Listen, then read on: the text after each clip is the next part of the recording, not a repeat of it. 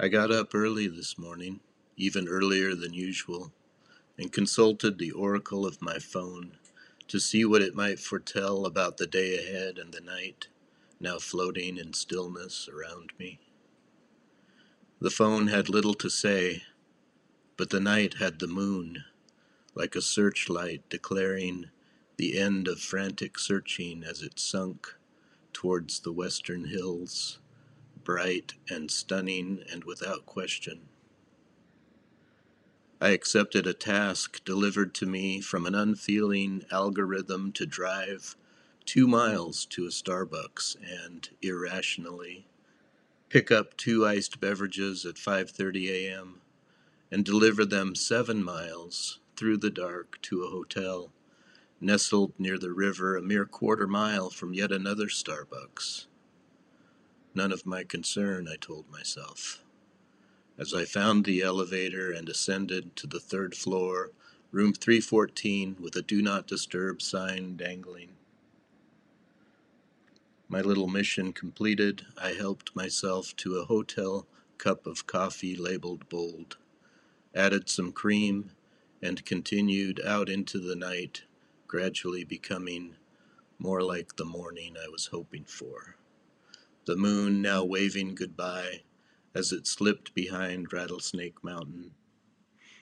I sat in my car and wondered if the algorithm had any better ideas for my next move. In silence, I sat there a few minutes, the sky faintly beginning to lighten. And then, feeling pity for the commuters beginning to pour out into the workday world, I started my motor and joined the flow of headlights and taillights, streaming from strange dreams fading into forgetfulness and facing the need to earn a living. I ignored the next two paltry opportunities the algorithm threw my way and found myself drifting along through Kennewick Park beside the river, the Columbia River, mighty and deep, with memories of generations of spawning salmon and giant sturgeon, and the sky kissing its mirrored face. Even now, a half hour before my phone told me the sun would be rising, everything had changed, and I reveled in that drive, feeling the river telling me a thousand stories at once, and foretelling a thousand more.